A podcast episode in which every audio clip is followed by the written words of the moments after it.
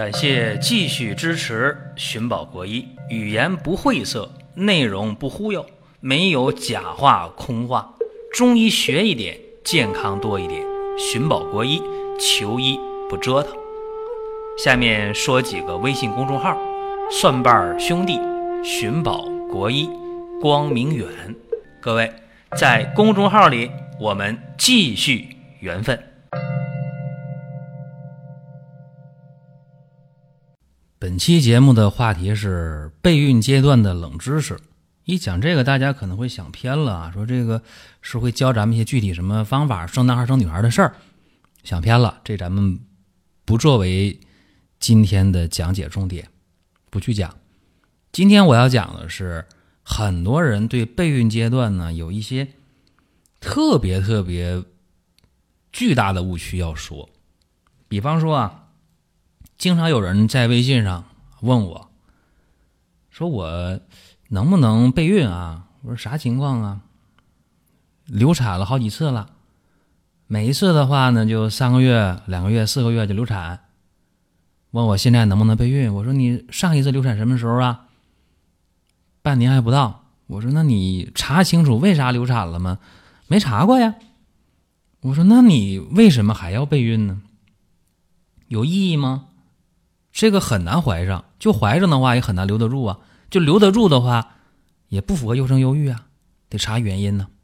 还有人在微信上问了我这样的事儿啊，说自己呢得过淋病啊，淋球菌感染，现在呢想备孕。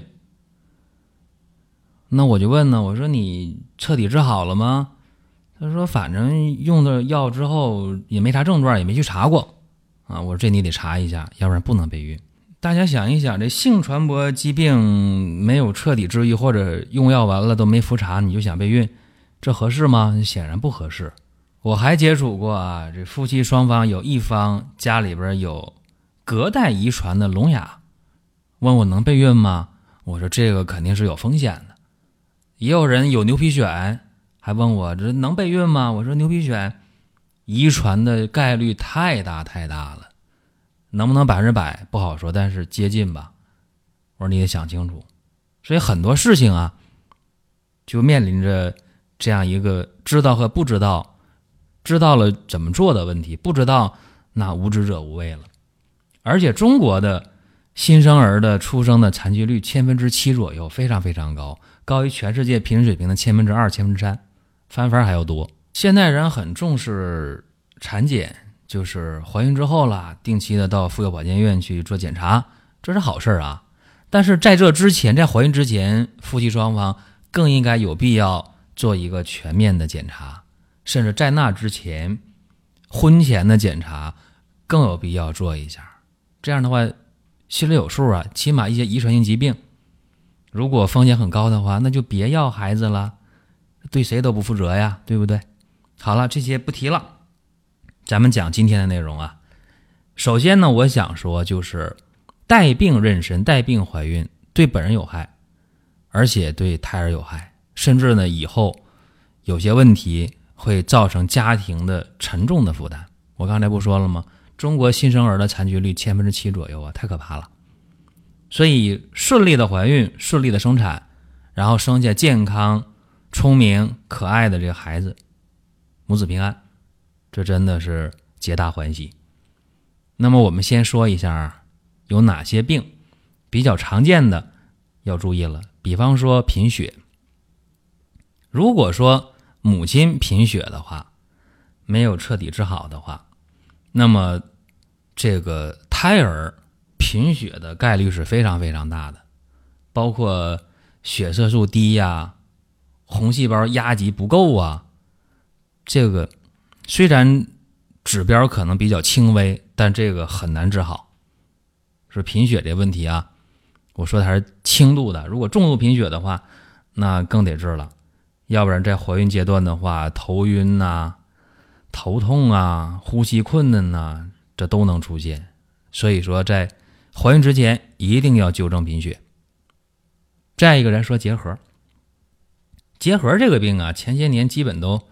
看不见了，甚至我们国家宣布过消灭结核了。但是近些年啊，空气质量的问题可能是一方面原因，导致结核呢发病率抬头了。那么对于孕妇来讲啊，这个结核真的得给她治好。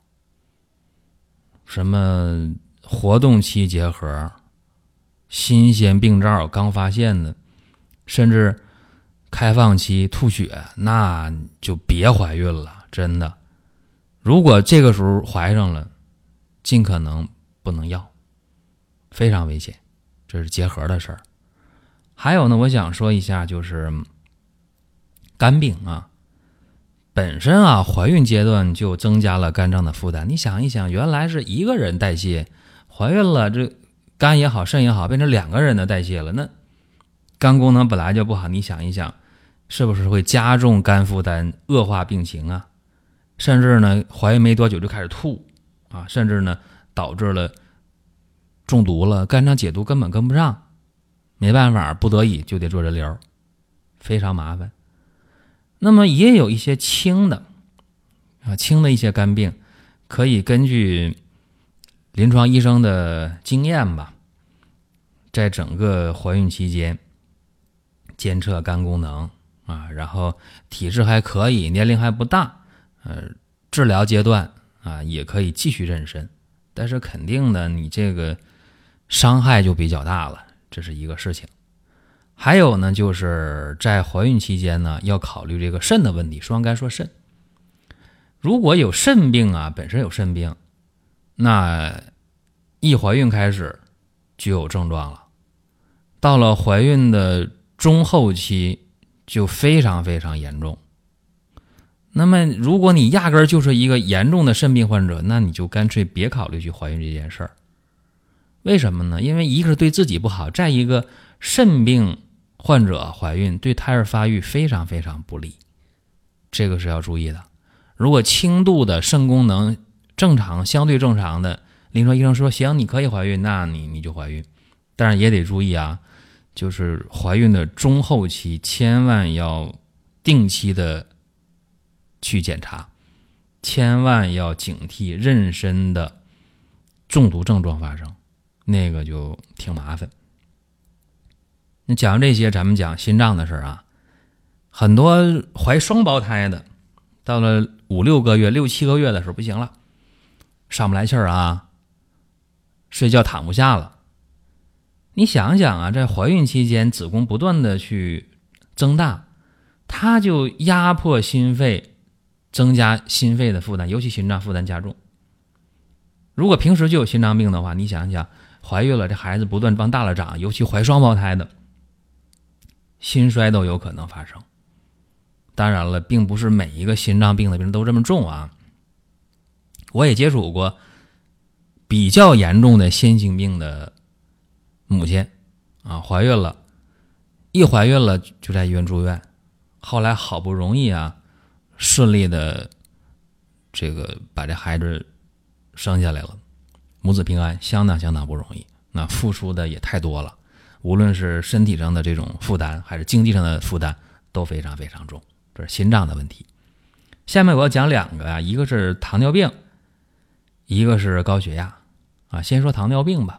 大家要知道，糖尿病，别说是你已经得病，就是你只要有这个遗传因素的这么一个人，家里父母有糖尿病。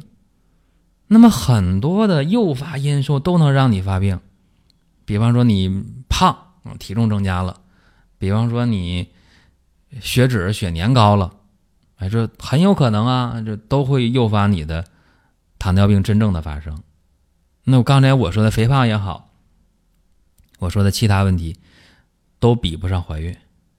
注意啊，在怀孕期间发生糖尿病，本身家里就有遗传基因有糖尿病。平时没事一怀孕了，很可能就糖尿病，并且有的人说：“哎，我生第一个的时候没事怀第二个坏了，糖尿病了。”哎，你想想，怀孕的母亲糖尿病了，对胎儿的发育肯定是有影响的。怎么办呢？糖尿病的病人呢，在血糖相对平稳的情况下，体质还可以的情况下，可以考虑怀孕。